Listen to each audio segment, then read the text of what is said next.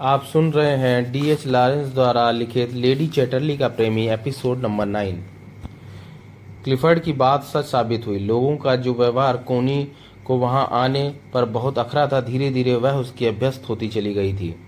वह रास्ते से पत्थर की मूर्त की तरह गुजरती चली जाती। बगल से कौन गुजर रहा है, कौन नहीं, इसकी उसे परवाह ही न करनी थी। अहंकार सदैव दूसरों पर निर्भर होता है। वह चाहता कि लोग उसे सम्मान दें, उसके सम्मान में झुकें, किंतु उसे हाथ की जुम्बिस भी न देनी पड़े। अहंकार का सारा रस झुकाने में ही होता है। किंतु कदाचित परिस्थितियाँ अनुकूल न हो तो अहंकार को बड़ी चोट पहुँचती है। इसलिए कोनी व क्लिफर्ड तिलमिलाए थे, किंतु परिस्थितियाँ प्रतिकूल बनी रहीं तो अहंकार को भोजन मिलना बंद हो गया, और स्वयं दरकिनार हो जाने में ही उसे भलाई नज़र आई। परिणाम स्वरूप अपने ही आप में व्यथित कोनी इस ओर से लापरवाह होती चली गई। हाँ क्लिफर्ड ज़रूर अभी ज्यों का त्यों सजग था, इसलिए उसने अपने नौकरों चाकरों के अतिरिक्त किसी से मिलना जुलना भी छोड़ दिया था। उसे किसी वस्तु को जैसे आवश्यकता ही नहीं रह गई थी। असलियत यह थी कि समस्त प्रतिकूल परिस्थितियों से संदिग्ध क्लिफर्ड जैसे अपने अस्तित्व से नाता ही तोड़ बैठा था, उसकी चैतन्यता विलुप्त प्राय हो गई थी। कई बार कोनी ने महसूस किया था कि उन दोनों के संबंधों की आधारशिला ही जैसे टूट कर ढह गई हो। इनके स्पर्श में वह चैतन्यता है ही नहीं जो पहले हुआ करती थी। कभी कभार दैनिक कृत्यों से निवृत्त करवा, करवाते वक्त कोनी का हाथ क्लिफर्ड के हाथ से छू जाता तो क्लिफर्ड का हाथ उसे बर्फ़ के समान ठंडा व स्पंदनहीन महसूस होता। कोनी युवा थी, स्टूडेंट लाइफ से ही वह पुरुष के कठोर स्पर्श के प्रति लालयित रहती थी। यही नहीं, अपितु शादी से पूर्व उसने अनगित बार अपने युवा शरीर का खुलकर आनंद उठाया था। यह विडंबना थी कि तीन वर्षों की लंबी प्रतीक्षा के बाद क्लिफर्ड लौटा भी तो इस हाल में। वह तो उसकी प्रतीक्षा में आतुर कल्पनाओं की ताल तरंगों पर सवार सोचा करती थी कि क्लिफर्ड आएगा और अपनी मज़बूत बाजुओं में उसे जकड़कर आतुरता से उसे टटोलता चला जाएगा। वह नाना करती रहेगी। तब तक वह व्यग्र सा उसकी यौवन घाटी में सैर के लिए निकल चुका होगा। जब तक वह कुछ समझने का प्रयास करेगी, तब तक क्लिफर्ड उसे आटे की तरह गूंद कर रख देगा।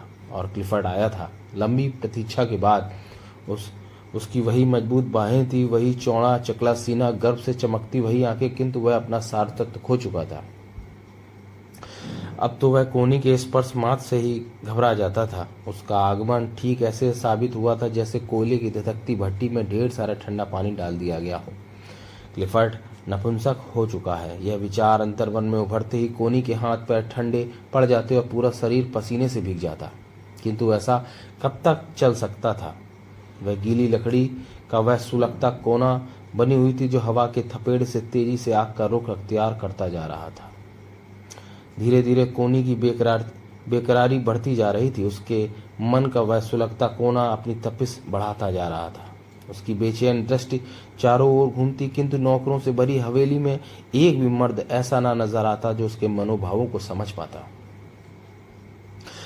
सबके सब दृष्टि मिलते ही नज़रें झुका लेते थे। वह उनकी मालकिन थी। उससे नज़रें मिलाने का साहस भी कहाँ से जुटाते? कोनी मनी मन खींच कर रह जाती। वह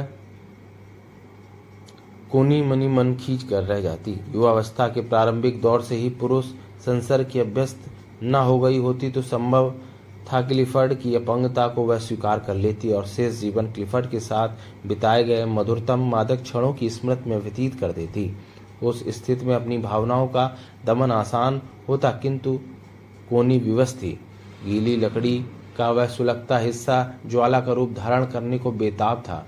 रहा सवाल क्लिफर्ड का तो वह पूरी तरह से कोनी पर आश्रित था।